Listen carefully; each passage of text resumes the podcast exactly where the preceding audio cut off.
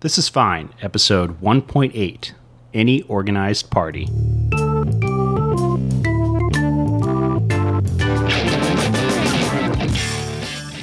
Hi, I'm Jeremy, And I'm Jerry. and today we have a special guest with us, Freddie DeBoer. Freddie, do you want to introduce yourself to our fans? Oh, hi, I'm Freddie DeBoer. I am a, an academic and I have been a writer uh, at times, and um, I do some activism as well. So, Jerry and I thought today we'd talk about organizing into the 2018 election and how the left liberal split might affect that organization and what basically the sort of best paths or optimal paths for people to organize along are.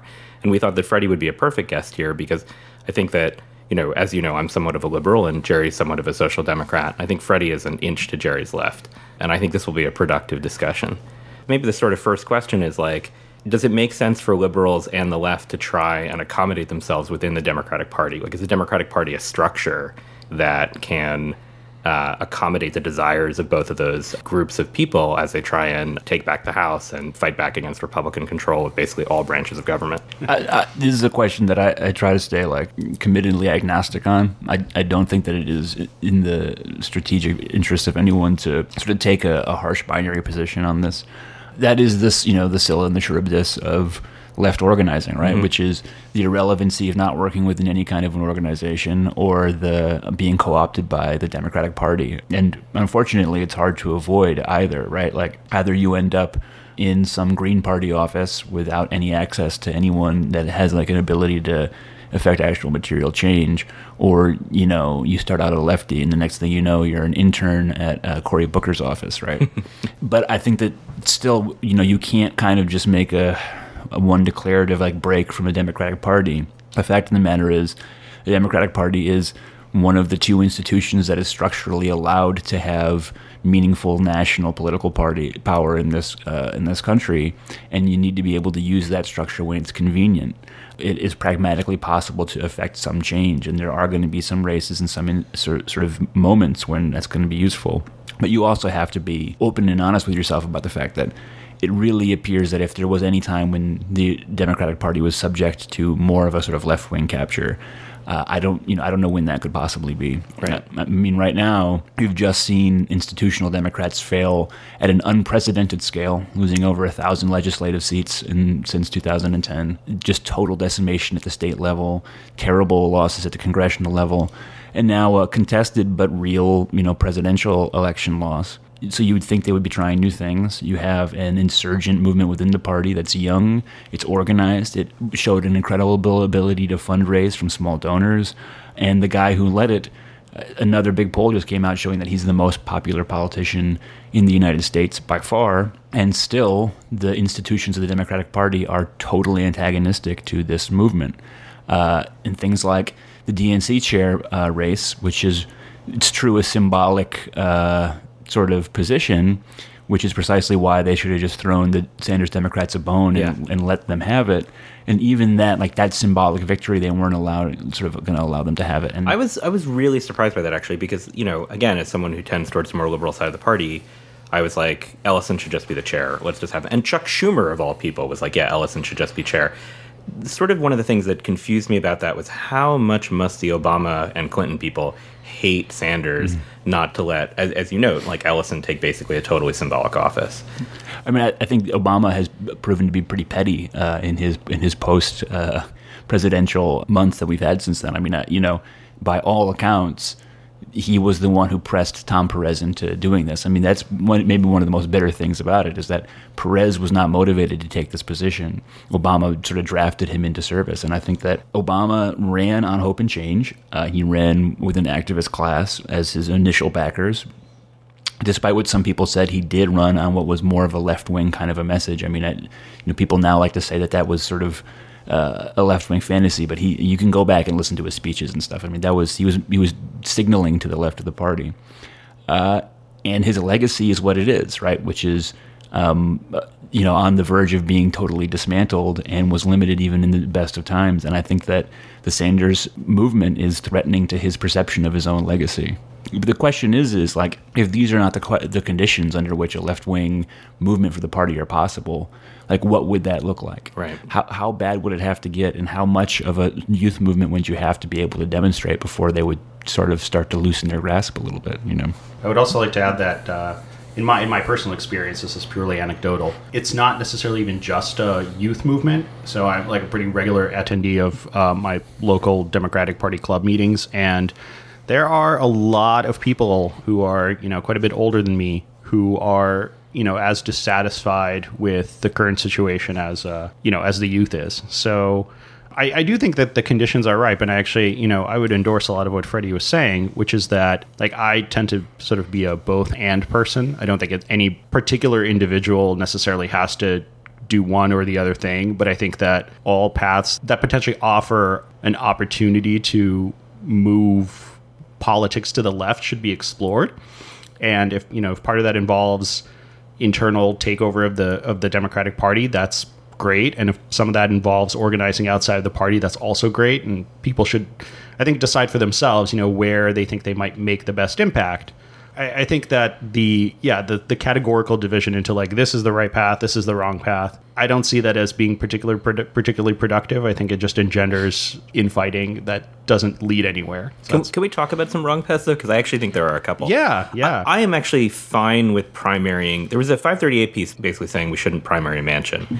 I think that's wrong. I actually think that like one of the successes of the Tea Party, yeah, they lost a few races they should have won, but was driving their ideological positions all over, even in places like Nevada. You know, I mean, Nevada's a swing state. Dean Heller is far to the right. You can look at lots of swing states.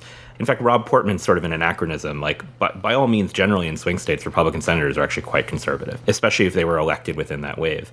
So I do think we should primary. I would say a wrong course of action would be losing a primary, and then, unless the candidate is truly objectionable, sitting out and going third party. I mean, I, I, I think that there are now maybe actually Manchin's a good case for like, hey, you know what, you might as well vote green.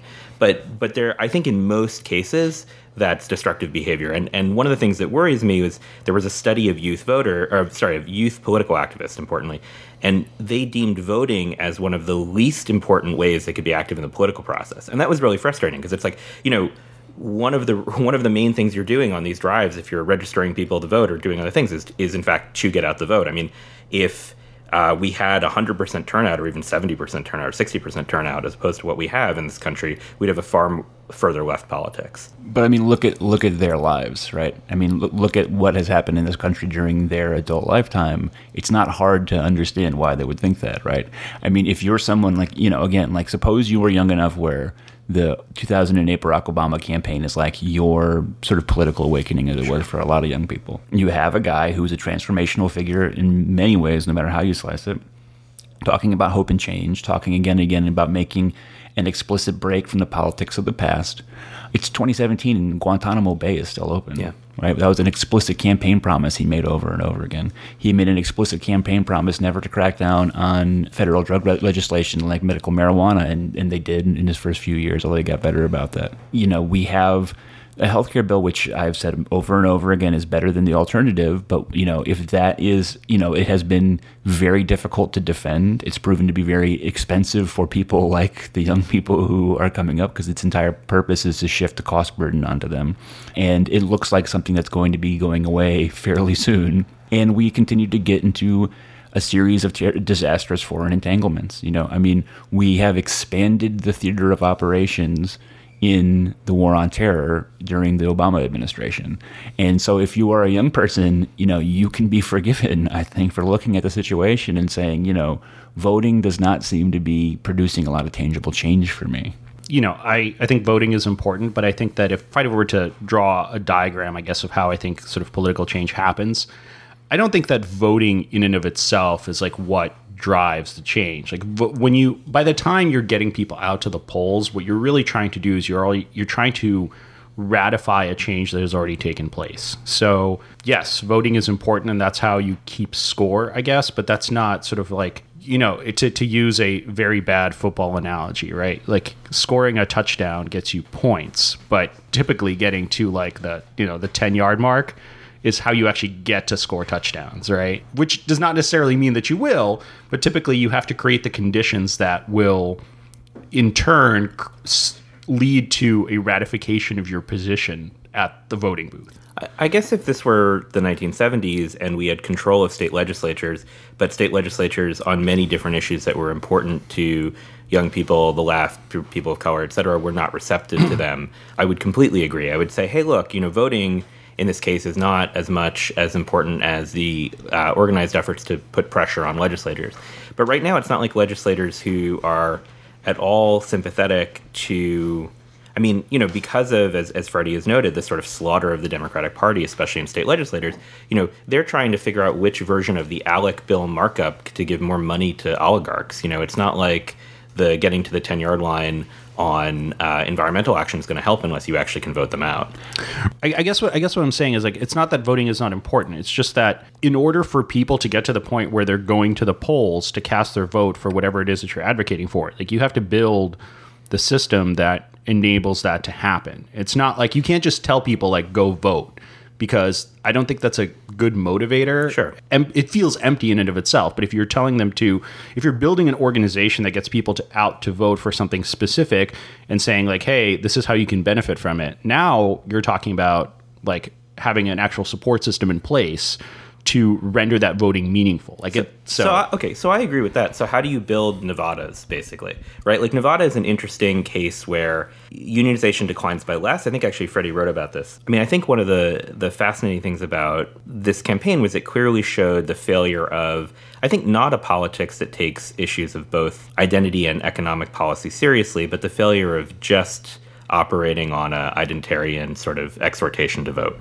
I, I agree with what Jerry was just saying. Like you need some organization, but how do you how do you do that? I mean, Nevada seems to me to be a very special case where a lot of the voters are are are in these two urban counties, right? Unionization's decline less than in other places in the country. And there are a lot of sort of salient cross pressured issues where a casino worker is also someone who has an undocumented family member, is also a union member, is also like, like I think those are, those are a really wonderful sort of condition for that type of organizing. C- can we replicate that in Ohio? Like, well, the thing is, is I think that there's another factor of Nevada politics, which you did mention, which is it doesn't have a very like sort of long pedigreed and particularly deeply set machine politics, the way that we have here in New York, the way there is in Ohio, the way there Cleveland, certainly sure. is in, in uh, California. I would 100% agree with the idea that, like, what we should be saying to the young people is voting on the state level actually matters the most because there's this very weird dynamic in liberal and left politics where liberals just don't come out for state and local elections. I mean, one of the things you have to hand to conservatives is, you know, they take over school boards every time there's some controversy about some you know reactionary school board doing something ridiculous with textbooks or whatever my first instinct is always why don't we do that? Right? Conservatives have always known like you start with the local planning and zoning commission and then you know you move, move your way up. The problem is is they're better communists than we are. Right. Yeah exactly. Well it's the it's you know it's the permanent sort of sad irony which is that the sort of individualist conservatives are great at working in concert, and the you know com- communitarian leftists are terrible at it. The problem with saying you know focus on state politics because they matter a lot, and that's where you can probably make the biggest impact, is that we have these machines in place, right? So you you know we have we're in New York. Conditions should be as ripe to be as blue as possible, mm-hmm. but you have things like the IDC, the Independent Democratic Caucus, Crown Heights, the representative for Crown Heights caucuses with Republicans, which is insane, right? But the problem is, is like everything in Albany is so machined in order to make it impossible to oppose people that it just sucks out all of the energy, right? Like you can try to like primary people in California state politics. Good luck, right? And that's the thing. Like the real dilemma right now is that if we want to affect, I think that if you want to affect change through voting, then it makes more sense to target state parties than it does national parties. But the states are where these, for Democrat or Republican, you have these terrible machines uh, in place that prevent any kind of new blood from coming in, and they make it impossible to create real change. I mean, if you look at my home state, I'm from Connecticut. Okay, Connecticut is about as blue as it gets. You have a, a Democratic governor and a Democratic Congress uh, state legislature, excuse me, and we're in the midst of slashing education funds, slashing funds for the homeless, slashing funds for mental health care, and passing massive corporate and rich tax cuts. And so if you try to tell a young person, like, hey, get excited about the Connecticut Democrats, where you're already winning on, in terms of Team Blue, and yet they're doing what Republicans do, it's really hard to get people to want to try to change that. And it's hard to see where positive change could come from. A lot of people will just say, what's the point of working with the Democrats if they if they govern like Republicans? And again, like Yeah. the obverse is unthinkable. It's you can't imagine a re- Republican state with a Republican governor and a Republican legislature raising, Raising taxes, taxes. on the on the wealthy and corporations in order to to uh, implement more sort of social services and a bigger social safety net. And that's like the fundamental con- condition of American politics is Democrats are forever governing like Republicans and Republicans never govern like Democrats. So one thing that I wanted to make a point about, which uh, refers to an episode that uh, episode 1.6, where I talked to my friend Darcy, who's an activist in uh, southwestern Pennsylvania, specifically Indiana County. One of the things that she talked about at some length was the first of all that there are a lot of opportunities to make differences at the local level.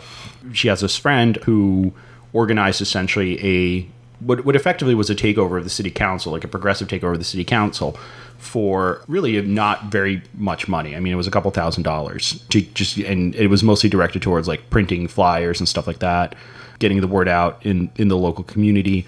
And that council is still intact, actually. So that's uh, that's quite an impressive achievement in an area where you wouldn't think that that was going to be a possibility. And one of the, the other things that she said was that the local organizations that actually do a lot of this work are extremely starved for resources. And this is something that uh, I think is really a problem of leadership at the top of the party, where the money does not get down to the organizations and the people who are actually able to get out there and talk and, and you know campaign to talk to people, knock on doors, collect the actual data that you need to be like, oh hey, you should go. Uh, this is a person who can be motivated to go out and vote. All that stuff, like right, that requires people to go and do. And those people need resources, even if it's just to supplement, like, even if they're volunteering their time, you know, they'll need resources just like print flyers or something so they're not spending their own money. And right now, they're not getting any help. Well, So- I mean, to attack Obama again, problem. that that comes directly from right. I mean, there was that great article about what Obama did with the OFA list Mm-hmm. right after his election in 2008, and it was basically like destroy it, which was insane because you had. I mean, this goes to to Freddie's point again about that youth movement. I, I might disagree in that. Well, Obama did promise on Guantanamo. I think there were always sort of some hints that he'd be a little right on foreign policy, but but that aside, he definitely left was the left on domestic policy. He actually opposed the mandate from the left in the healthcare debate, but to, he threw away that list, and the guy's a community organizer. And then the Clinton campaign did it again with not not sort of funneling any money to the state parties. In fact, they had a mechanism that um, took money from the state parties if you donated enough. I, I don't know if you guys everyone knows about this, but it's called the Hillary Victory Fund. And yeah, I heard, I read about this. Right. So one of the things was you there's a statutory maximum you could donate to a presidential campaign, but you can donate to the state parties, and the state parties can donate back to them, and they set it up to be like an automatic pass through, which is at the time seemed like a well, the Republicans are kind of doing a similar thing, and now now seems kind of nuts. But I do think like part of that is an intentional um, move by the Democratic Party to starve these state parties. I guess the question is again, how do you take over the state parties? Historically, it did happen, right? In the 70s, I mean, Matt Stoller is very angry about it, but a bunch of anti war liberals who were maybe economically less progressive, but were certainly socially more progressive than the sort of hard hat um, pro war uh, Dems they kicked out. So, late 60s, early 70s, they did so. They took over the party. I'm not saying we need a Vietnam War again. like, for God's sakes, we have Trump. Like, if not now, when? But like, what what can we do to have the the next generation of Pete Starks? So uh, my my response to that would be that I think that the conditions that enable that to happen are probably not replicable. Uh, I think that number one, you know, Vietnam was obviously a this this really crucial fracture point uh, within the Democratic Party itself, but also I think that the way that the those Democrats managed to take over the party was by sort of convincing the other sort of elites who were not necessarily like party leaders, but were sort of uh, party adjacent. They were the funders mostly. That sort of this neoliberal turn was in some way, you know, it was in their best interest, and I don't think that that is that move is replicable. So to me, actually, it, it makes more sense to sort of study how Republicans have done this. Uh, you know, they've transformed what was a fairly orthodox business party at the time of McKinley into this kind of really hard right reactionary uh, force um, that we see today, right? And they did this over the course of a century, uh, you know, which is which is a, quite a long time. But you know, they really built up the infrastructure and the intellectual firepower, such as it was, to make that happen. To me, it seems that if you want to organize, you know, that kind of level of party takeover, like you really have to make the people at the top fear for their jobs um, right now, the Republican legislators fear their base, and the Democratic uh, legislators do not fear theirs, and that's a problem, right? You if you if you have no incentive to do as your base wants, like why would you not just take the money? I mean, the thing is, is you know, like I mean, I think that's exactly right, and the the Democrats fundamentally are a top down party and the Republicans fundamentally are a bottom up party. The Republicans are uh, fucking insane, also. Uh, so it's not like you know it's a good indication that like grassroots doesn't always mean good, but uh, the bottom line is like, like I said before, Republicans build from the from the ground up. You know, whatever else you want to say about the conservative movement, it is always understood that you mobilize locally first, and you build up these institutions, and you build and you build and you build the the default picture of like, like what a of what a, a, Democrat is right now is this kind of bloodless technocratic manager. You mentioned the fact that um, the Hillary Clinton campaign made it so that funds weren't reaching the state parties for local elections for state state elections, but it wasn't just about funding. It was about completely ignoring and freezing out activists on the ground in these places. The mayor of Madison, Wisconsin, was apoplectic about Wisconsin going to Trump, and he said, I was t- warning them for months, but they literally had an algorithm that told them not to campaign there. Right? Uh, people, activists in uh, Michigan said, "You need to be out here. Our people need you. Where, where the hell are you?" And they said, "Nope, sorry. Our boys in the back room are super smart and they know what they're talking about. It seemed to work so well for Obama, so they didn't deploy any resources there." a fundamental breakdown there. And the problem that the Democrats have to face, which they haven't yet, is they're not as smart as they think they are. And they've been trusting this wonk class, this Ezra Klein class, to sort of, you know, advise the party. It turns out that they suck at it because they don't know anything about most people in the United States. If the Democrats are going to get better, they have to be willing to accept the fact that, you know, they don't no, no politician wants to be answerable to the base in that way right? I mean the trump victory is the final sort of nail in the coffin of the party decides on the republican side right? Like the boys in the back room of the republican party were finally totally rejected when it came to trump. And it was like that was a long brewing civil war that went on for a long right, time. the stake through mitt romney's heart. Right exactly. And so it's understandable why people like you know it's not like republicans necessarily want to be afraid of their base but uh, there can't possibly be a, a counterweight, a countermeasure to Republican insanity unless you have an activist base in the Democratic Party that actually was able to control power. The problem is, is you know, the iron law of institutions, which I'm sure both of you have heard before, but uh, some of your viewers may not. Made an appearance in episode 1.4. Aha, uh-huh, yeah. So for, the, for those listening at home, uh, a guy named Jon Schwarz, who now writes for The Intercept, I think, coined this term, the iron law of institutions, which is in any institution, people would rather protect their own standing within that institution than the health of the institution itself. And that, that just perfectly describes the Democratic Party right now, where it would be far better for the Democratic Party, right, for Clinton and Obama loyalists to take a back seat, let Keith Ellison have the symbolic, symbolic seat, and begin to sort of draft off this energy and take the people who follow, again, the most popular politician in America right now but that would diminish their standing within the party. And it would also amount to a rejection of the wonk worldview, of the dispassionate, smarter than everyone, has the right ideas uh, worldview, which is just the institutional culture of the, of the Democratic Party right now.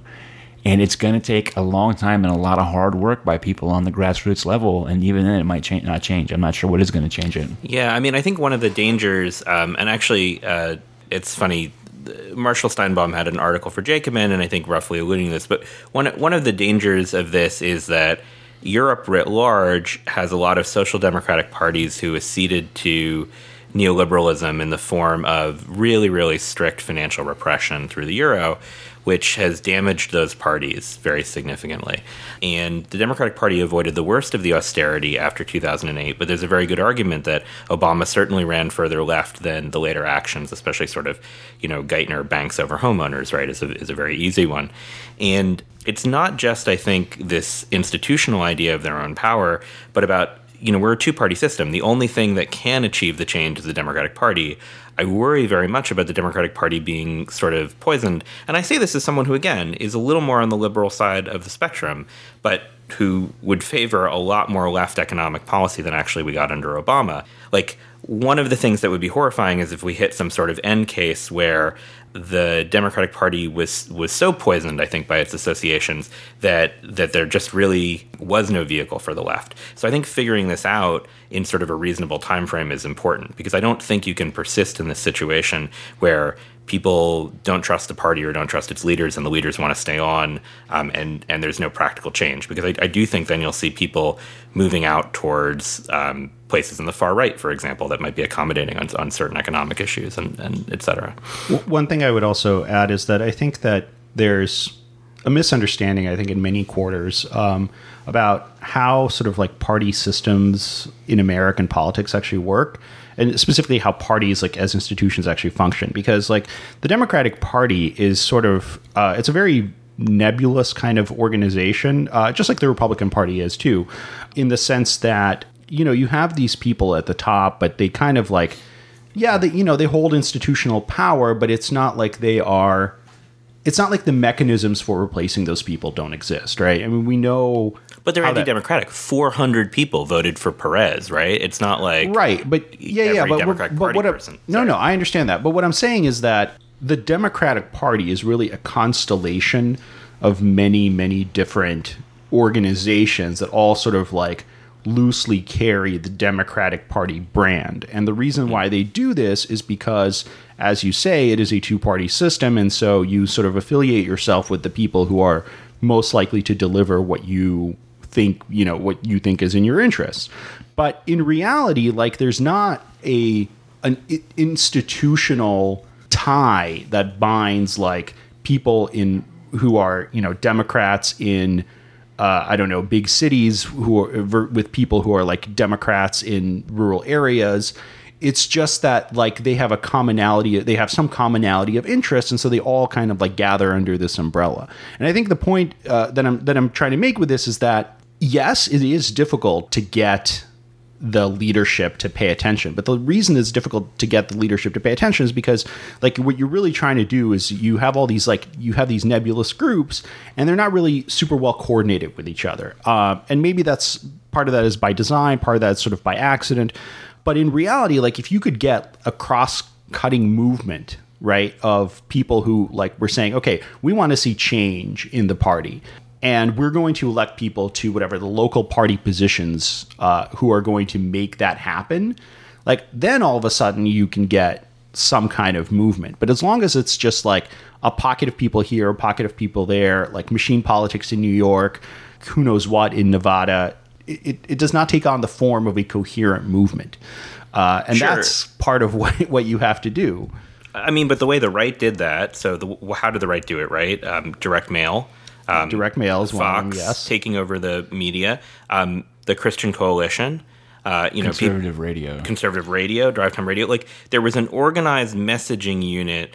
It wasn't just that the people who wanted to make sure that dinosaurs were nowhere in the Texas school uh, curriculum talked to the people in Louisiana, although they did. It was that there was an organizing force around them telling them all to run for school board and, and take out evolution. For sure. I guess what I'm saying is that there, I, I think there should be a venue for doing something like that within, you know, on the left.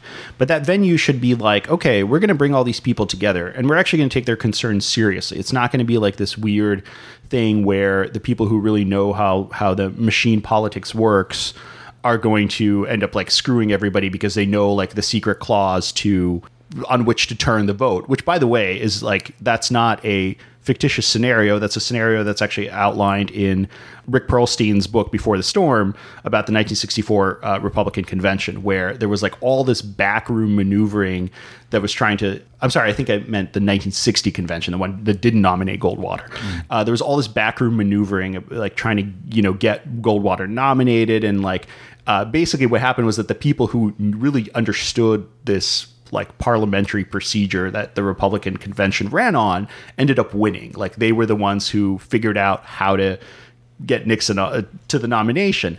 And, you know, while that may be very satisfying in the moment, I think that's really dangerous when you do things like that. One of the best things you can do. I, this is this is obviously sort of my personal uh, bias speaking here, but I think one of the best things you can do is you can bring these people together. You can take their concerns seriously, and you can have like straight up votes, not like this weird backroom maneuvering uh, but just like vote on a platform, right? And see what does the party stand for. That that's what I would advocate because right. But the problem is, is again like that that violates the fundamental institutional culture of the Democratic Party right now, which is that experts. That's true. Experts know everything. You can't just leave things up to the people, right? You have to have a class of experts who dictate what the smart policy is at all times. And why? Why is that the institutional culture? Because the Democratic Party fundamentally is not a political party as sort of conventionally understood. So the guy Jacob Bacharach, who's a friend of mine, he has a new novel just out. You should check it out. But uh, he's uh, also got a great Twitter feed, and on his Twitter feed, he had a thread once where he said, "Look, people talk about how the Republican Party is not normal."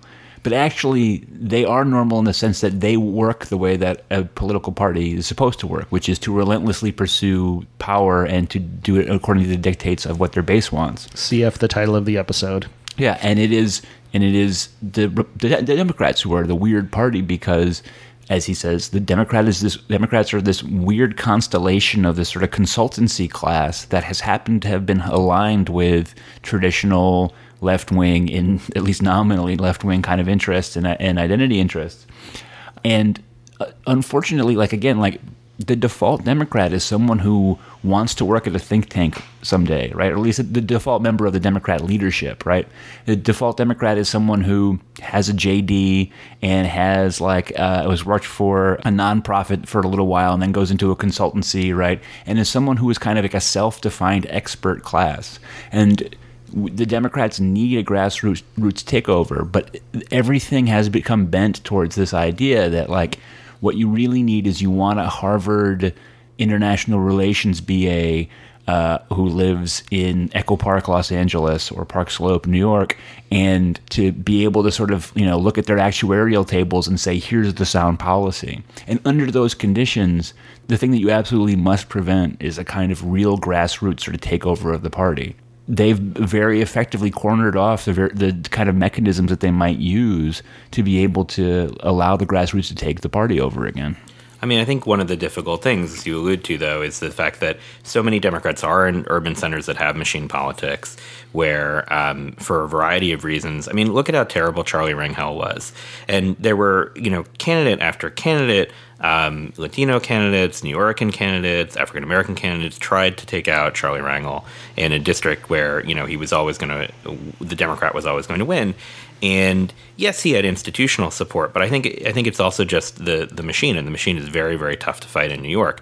Um, you mentioned earlier uh, the representative for Crown Heights, and, and our who I believe is Simcha Felder, right? Mm. And um, you know, right, he caucuses with the Republicans. Now that's insane that that he's able to win in that area. I don't know which is a better use of funds, actually. First of all, I think you need funds. And then it's like, do you send funds out to um, areas like where Darcy's working, where there are fewer Democrats, but you might be able to sort of build up progressive state parties out in places like Western Pennsylvania? Or do you try and take over the machine in the large cities, which requires a lot more funds, but on the other hand, contrarily, where there are a lot more Democrats? Because if you're going to have this sort of organized cross-party structure, like as as Jerry described or as Freddie noted, like turning the party into a real party. I'm not saying you have to pick, but I, I'm saying like I don't see anyone strategizing on this. You know, Indivisibles is great because I'm all for protesting Trump, but I, I am a little concerned as we move towards 18. Like I, I don't see anything really different happening in terms of the ways that people are thinking about running candidates. Yeah, I, I mean, I I don't know how to pick between those two things. I think that um, It's probably a false choice. I mean, it's yeah. I mean, you, I, I think you should you should try and do both, and I think you have to make that call based not so much on like how many people can you turn around today, but sort of what that how that bodes for the future of the party. So if you have a chance to build a party where none exists, I think the payoff, the marginal payoff for that is higher than flipping one seat, um, even though the person who currently occupies that seat is bad. But that you know that's sort of open to debate. That's a strategic question, and I think that you know surely somebody else could make a, a different and compelling case for uh, the opposite uh, position. I don't know, but I think that that is the kind of question that like when you have like an actual, you know, not to uh, make it too Soviet, but party Congress, right? That gets together and sort of like has that debate out in the open and says like, okay, what are we going to do? How is how are we going to make this? How are we going to make this work? So maybe the Bernie movement should be doing that. I mean, look, I wasn't a part of the movement, so you know, I mean, I obviously played for the other team, but I mean, I do, I do wonder, like in terms of organizing, like it seems very fundamental to me. I have a couple worries. One is like Elizabeth Warren, who I think should be the sort of second figure in, in the Sanders movement, is like 30 points less popular nationally than Bernie Sanders. I don't know what's going on there. That can't possibly all just be misogyny. She seems like equally credible on all of those issues, so it's confusing to me. And and so that that's my that is one worry that I have about things like the Sanders poll. But another worry is we have is going into 18 is really like are people just depending on Trump on popularity? Because you know what? He's he's unpopular, but he's not that unpopular. He's like about as unpopular as Obama was. Seriously, this is true in the summer of 2012. That is how unpopular Trump is nationally. That's not like we can't win the House on that. And he's also, uh, in the handful of polls that I've seen, more popular than the Democratic Party as an institution and by a generic Democratic challenger right now. Right. So it's like this is if this is where we're going into 18 just hoping like well Trump is so terrible. Everyone I know like Pauline Kael style. Like everyone I know in Sunset Park hates him. Like we're it's we're going to lose again. And I will I will I will do literally anything to have that not happen. I think that there is a hope. I'm, I'm sure in, in among many uh, people in the Democratic leadership class that sort of this the the that secular wave that kind of uh, you know people think governs elections will just oscillate back towards them and everything will be okay again. I don't think that's a good idea. I don't think it's a good idea to pin your hopes on that. No, Uh, I mean think the, the a- arc of history is Yeah. the fucking worst. No, no, no. But, I mean, I- but I, I- don't even mean the arc of history. I mean the, this the, this idea that like Right. okay, well, you know, uh, the the incumbent party loses seats in the off years. Like okay, well, maybe that's true, but like that. You know, you have to lose a lot of seats right now if you're the Republicans to turn over the House. Mm-hmm. Uh, the Senate map does not look good for Democrats. So, Yeah, I'm just saying, you can't, like- you can't you can't bank on those things. No, Like, those obviously, just- yeah. Robby Mook plus Hegel is basically what I'm saying. Is like a terrible, terrible argument. Like we need to somehow banish that to a, a dustbin. Yeah, I, I, I've also I also want to say something like i- i- this is you know something that we've we've talked about uh, on when when we had our episode on elites, but you know I, I think expertise is really valuable, but it has to be genuine expertise, and I think that what we saw was that uh, you know people who were measuring all these things ended up measuring like things that you know that didn't end up corresponding to reality.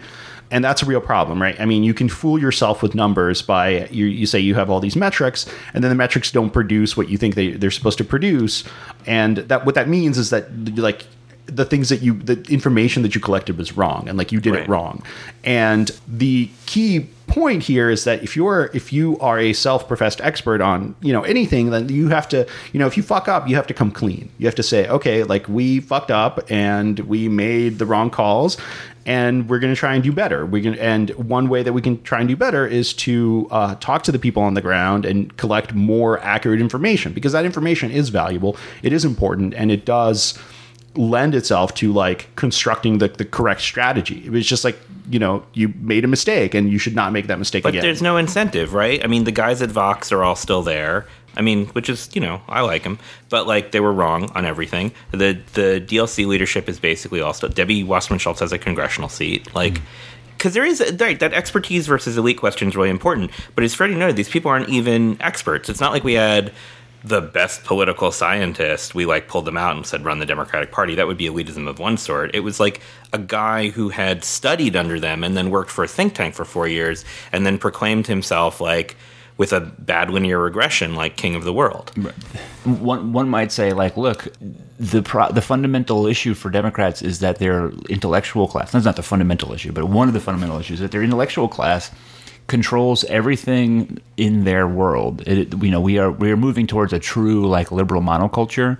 I mean i've i've said for years like you know i, I for years denied that academia was a leftist indoctrination camp or that the liberal was the media was liberal but it's really hard to deny at this point that media is at least socially heavily liberal with some sort of you know sort of soft economic liberalism kind of worked in there the problem is is that that makes it very easy to sort of drink your own kool-aid right you know I, I made the point that hillary you know made an appearance on uh, broad city which was a really big deal among the kind of liberals like you know urban like and look i am i am an an, I have a PhD. I live in Brooklyn. Uh, I grew up in Connecticut. I am, in every sense, you know, the kind of person that I'm critiquing now. But Hillary went on Broad City, and Twitter thought it was amazing, and the blogs thought it was amazing, and the kind of people who write for the New York Times thought it was amazing.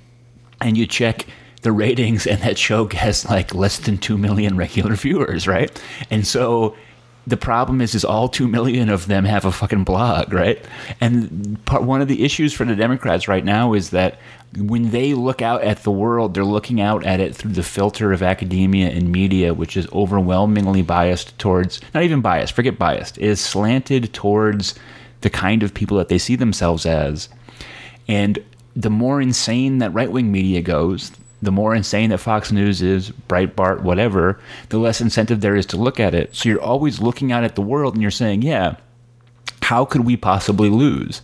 But the problem is, is um, the people who create our culture are just fundamentally removed from uh, the vast swath of the country. And it's yeah. really essential to say that the media class the urban, educated, affluent, upwardly mobile media class is as disconnected from a black iron worker in Milwaukee as they are from a soybean farmer in Indiana, right? So we always break this down into these really heavy binaries like, you know, urban means black and it means liberal or whatever. But, you know, no one was more devastated by deindustrialization than the black middle class right? NAFTA hit absolutely the hardest hit people from NAFTA were auto workers and other machinists in the Rust Belt who, uh, who were black, because that was the heart of the American black middle class. If you look at the numbers from this election, Hillary suffered terribly because of lower turnout from the kind of people that brought us the Obama revolution. And so you, the Democrats have to ask themselves, like, what did we give to them, right? What did we do for that laid off iron worker in Flint, Michigan, who is black and who has been from a family that's voted Democrat their entire you know, their entire lives? Well, unfortunately, poisoned water, poisoned water, right? We gave them po- poisoned water. We gave them teach a kid to code. We gave them um, a different kind of bootstraps rhetoric than the conservative bootstraps, bootstraps rhetoric. If you live on Twitter and you got a degree at Swarthmore or at Pomona or at Northwestern and you are plugged into, you know, Jezebel and uh, you go to yoga, you know, and to a co op, the idea of that laid off iron worker, that black laid off iron worker in Flint, Michigan, voting for Trump was completely uh, unthinkable to you. And it's true because he didn't vote for Trump. But what the Democrats found out the hard way is they just had to stay home.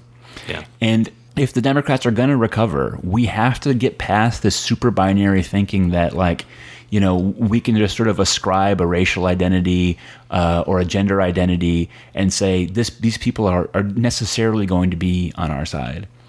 I thought that organizing a women's march, you know, was a great like sort of propaganda and organizing sort of thing. I don't mind that frame, but the the 2016 election should have destroyed the idea of like the woman's vote as like a coherent thing. 44% of women voted for Donald Trump. A majority of, of white women of right. white women voted for Donald Trump. And this is a country where 70% of consistent voters are still white despite all the demographic change. And so as long as you're sort of looking at it through the reductive lenses that our media likes to sort of self in a self-congratulatory way sort of use to look at the world of course you're going to think things are fine.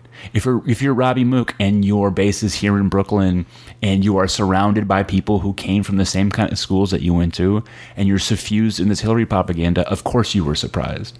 And something has to happen fundamentally to the party to say look there's a whole different world out there and it's not just people who vote for republicans it's people who no longer bother to vote for democrats because the democrats aren't giving them anything I think the media culture is a pretty important point because you know, you know, I I enjoy Twitter, you know, I but uh, no, I look, I like Twitter. I like uh, you know, there, there's something very funny about like watching kind of bad people get owned on Twitter, but it's also like I, I recognize that it's not like an effective politics. Like it's just entertainment. I I follow it because it, it makes me laugh a couple times a day, and then uh, but it doesn't do anything, right? And um, at the same at the same time, like you know, you look at media and so and the news and sort of the range of topics that can be sort of that can be openly debated, right, on any news network that you would care to say, and it, it is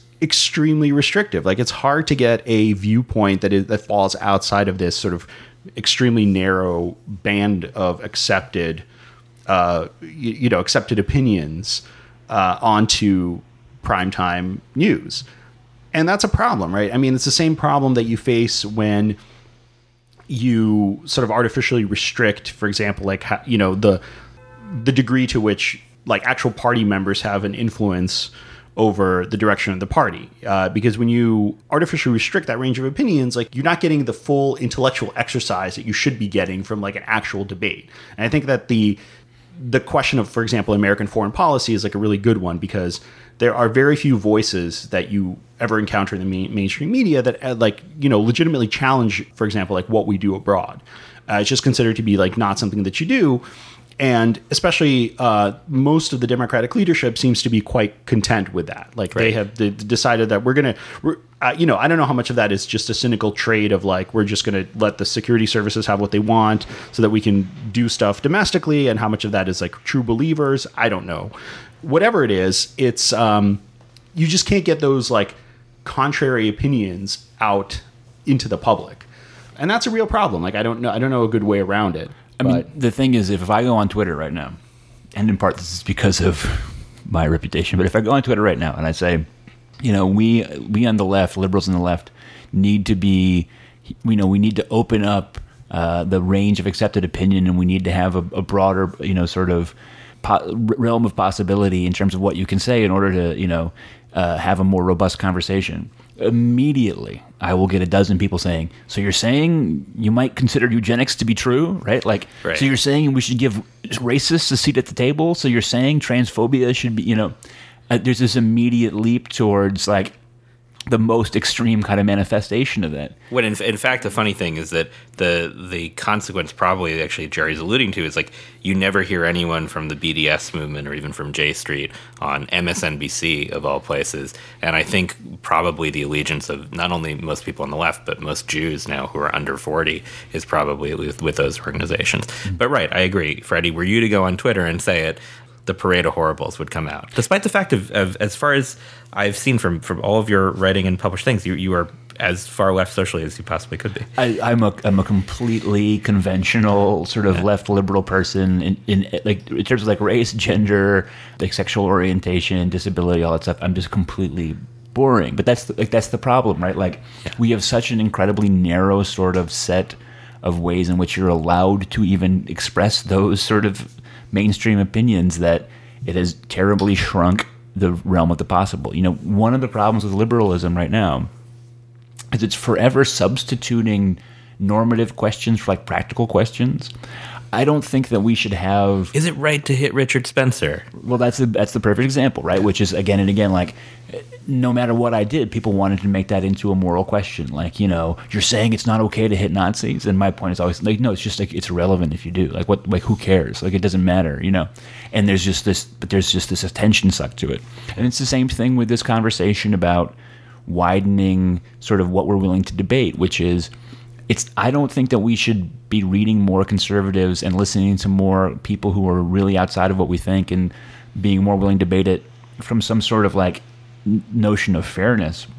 But because when you have eliminated all the other kinds of opinions from your intellectual world, you become weak. You know, I mean, like I, it, it is stunning to me how uh, how many sort of people I know who think of themselves as political people who are just stunningly poor at making an argument because they've never had to, right? Like they live in a intellectual world like on Twitter or on their campus or in their activist meetings where so many opinions that disagree with them have been declared impermissible that they've never had to go through the work of defending themselves in a really hostile environment, you know?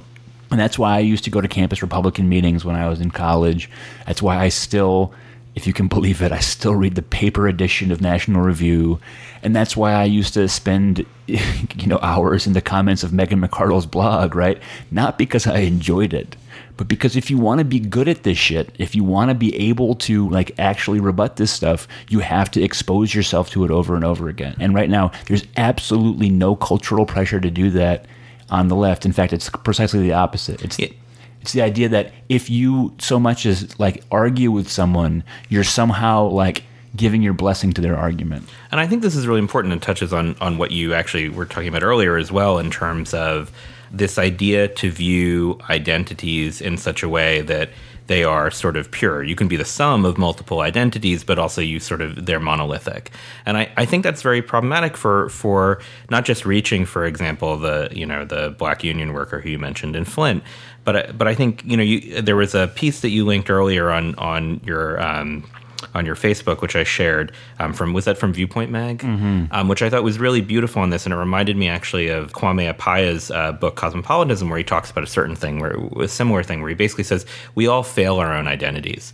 So identities are very powerful in the ways we describe them, but we they're they're absolutely not monolithic because in each of the act of ourselves being an individual, and I'm paraphrasing here, he says it more eloquently, but we we fail that. But that failure is really important because that failure and rupture is how we sort of define ourselves as people, and that failure is also important in a coalition because if you are speaking to and treating, for example, African Americans as monolithic, one of the things I liked about that piece was it, it, it note, had this notion of tokenism because it's like, oh, well, this particular leader speaks for all African Americans. And I think when you're in dialogue instead with people as individuals who, of course, have identities, and identities that are the intersections of multiple identities their, their gender, their race, their sexual identity, et cetera what you arrive at, I think, in conversation and sometimes difficult conversation and, and the listening to people who might disagree. Oh, you know, that guy from Flint has somewhat retrograde opinions on gender. Okay, well, you know what? That's probably someone we still need in the coalition, right? And like, what are ways to talk to him and actually have a dialogue with him? I I'm hesitant to blame as much university monoculture. I mean, I, I, I know that that is a sort of flaw, but I, I think I really do want to return to the media and Twitter sphere as actually more of it. Because at the end of the day, there are still conservatives on campus and there are young Republicans clubs. I'm not sure that outside of the media where the media that publishes conspiracy theories, like the Breitbart side, I'm not sure on the other side that there are any people who are any more than like old school Lowell Weicker, you know, Republicans. Like, and and I, you know, I was having this discussion offline too. Like, I, I worry about that. I, I mean, I don't, I don't want an affirmative action program for conservatives in the media. That's stupid. It's not what I'm talking about. But I, I do think, and I do think there has to be some better wrestling with having these conversations. And maybe it's just doing things like Chris Hayes is doing, where you have a town hall, and because you don't have these people represented in the professional media class, what you do is you just take a politician to a place like West Virginia and you just let ordinary people talk. And maybe listening to ordinary people talk is sort of a good substitute because ordinary people in their own uh, will tell you actually like what they believe, and what they believe will not will be in ways heterodox. And I think heterodox in an important way. Yeah, I, I think part one thing you can talk about is just like economically, right? The media business has shrunk so much. I mean, the part of the reason why the media is such an urban enclave business now is, you know, once I mean, like the Cincinnati Enquirer. Um, you know, I'm sure there's people there who still do great work, but this used to be one of the great newspapers of the United Sure. States, and it has just been absolutely devastated economically.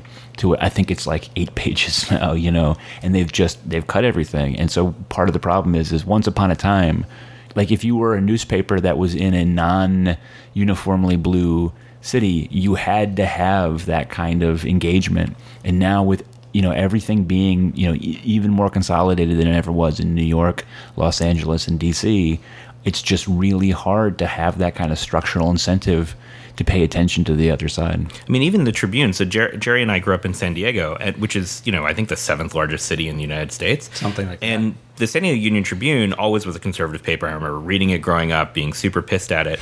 You know, I go home now and it's funny. I'm like, oh, they're running New York Times wire service copy and AP stories. And it's just, I mean, this is like the seventh largest city in the United States, a paper that was super conservative. It was basically like reading a rewritten version of the Times that wasn't as good, except for the sports section. Mm-hmm. And I mean, that's two million people who that's their their print source. Of course, the paper endorsed Hillary Clinton, which I mean, it should have, but it was strange. It was it was very odd to read the Trib and and basically feel like, oh, I, um, you know, this is the monoculture has even reached here.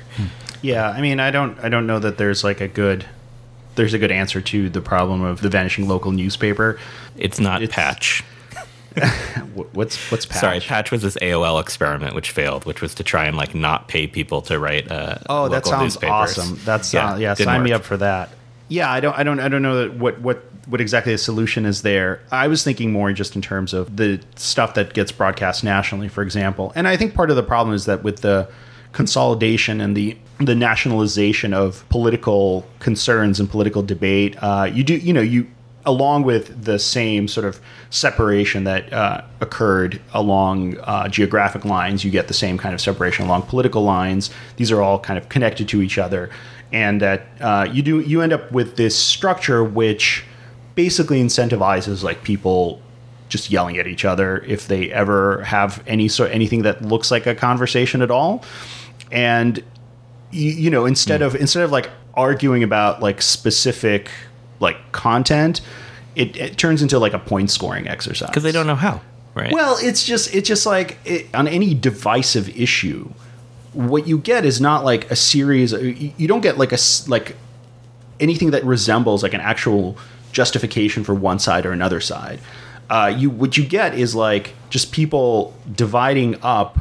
You know, this is uh, this goes to a point that you've made before about how you know these questions that used to be just purely like not related to politics at all have become politicized. So questions of like which movie should win an Oscar or whatever, um, stuff like that. So instead of instead of having like a, a an argument about like a thing on the merits of the thing that you're discussing, what you have is just a like you go down the list and you're like, oh, which position am I supposed to hold on this specific topic? Like the like the liberal position is this the conservative position is this. Like we're going to divide ourselves like along this line and uh like you know shout at each other. And like that's not a productive way of of talking about anything like that's not a productive disagreement uh no matter who you're disagreeing with like whether you're disagreeing with somebody to your right or to your left Right. Is it okay for Democrats to root for the Patriots? Right. This is like a, a fucking stupid culture. yeah it's a dumb it's a dumb argument it's just it makes no sense And Is St. Patrick's Day really an excuse for white supremacy?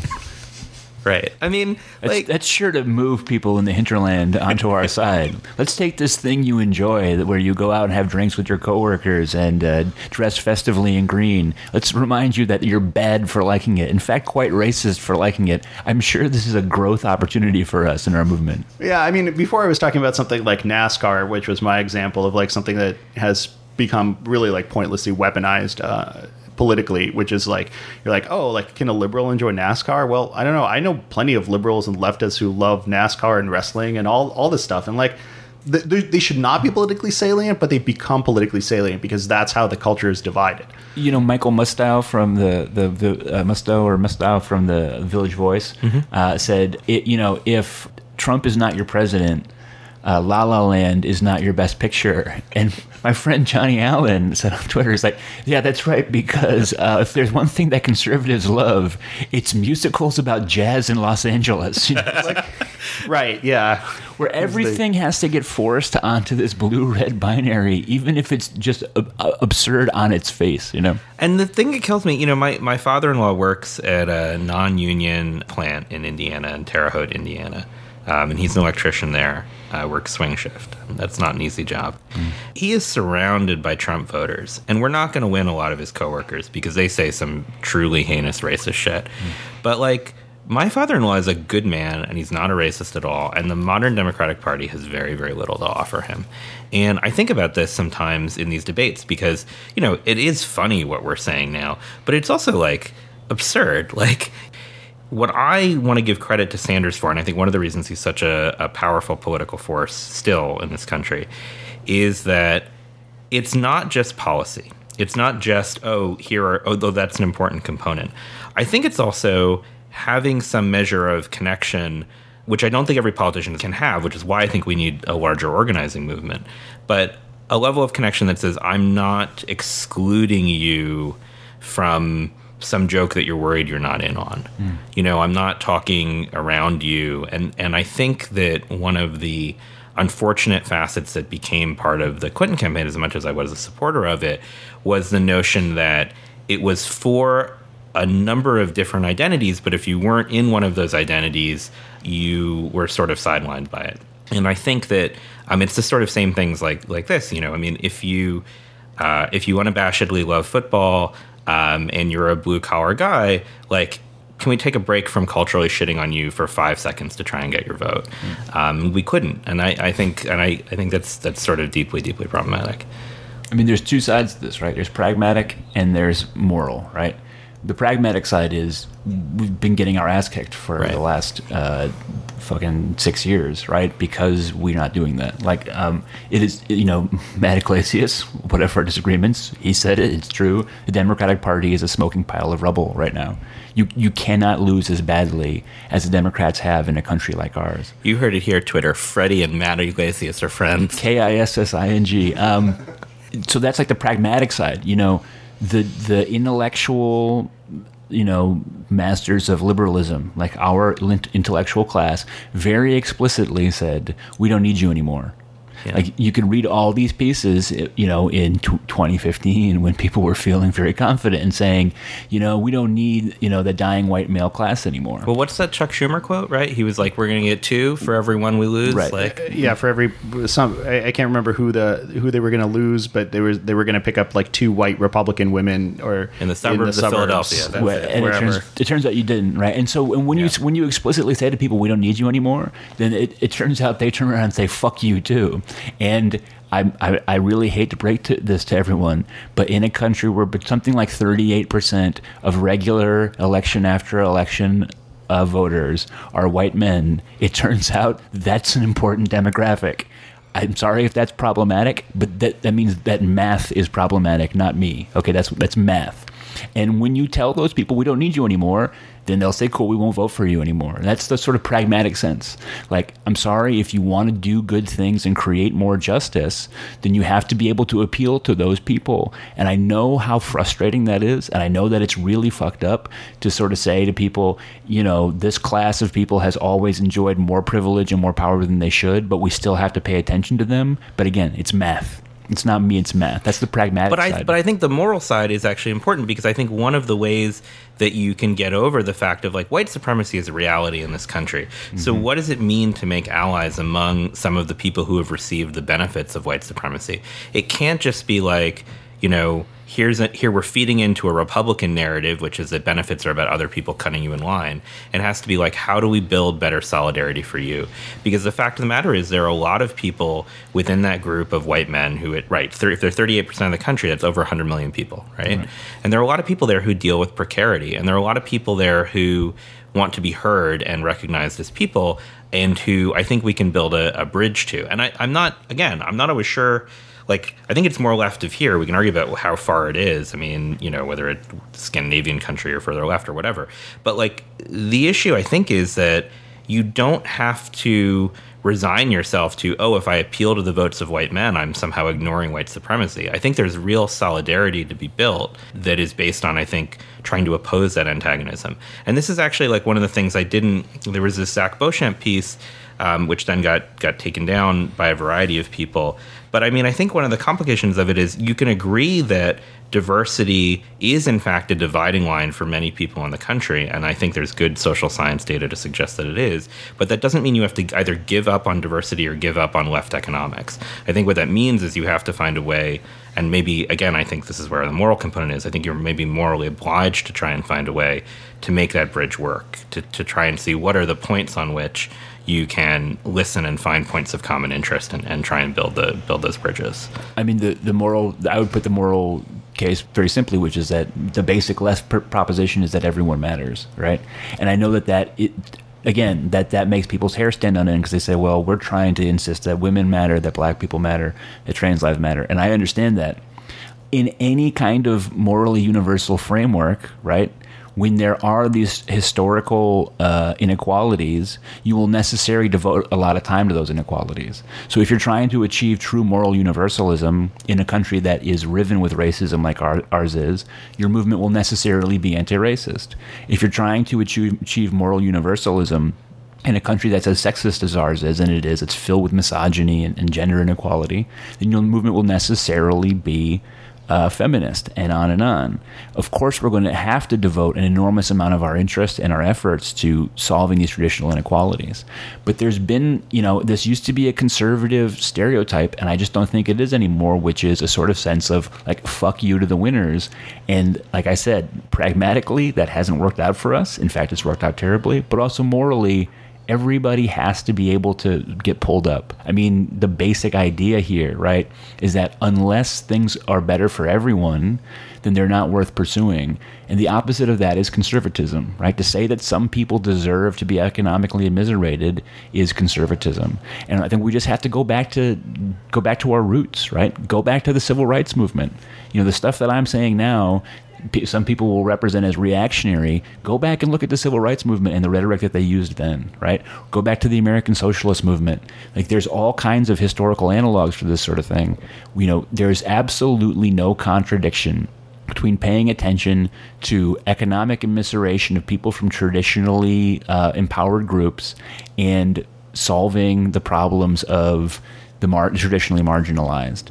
That is not going to be easy. In fact, it's going to be very, very hard to do both. But the idea that you can only do one or the other, uh, to me, is just a non starter. And again, like, that's what conservatives say, right? Like, it's conservatives who say it's okay if some people advance and some people don't. And I'm not a conservative.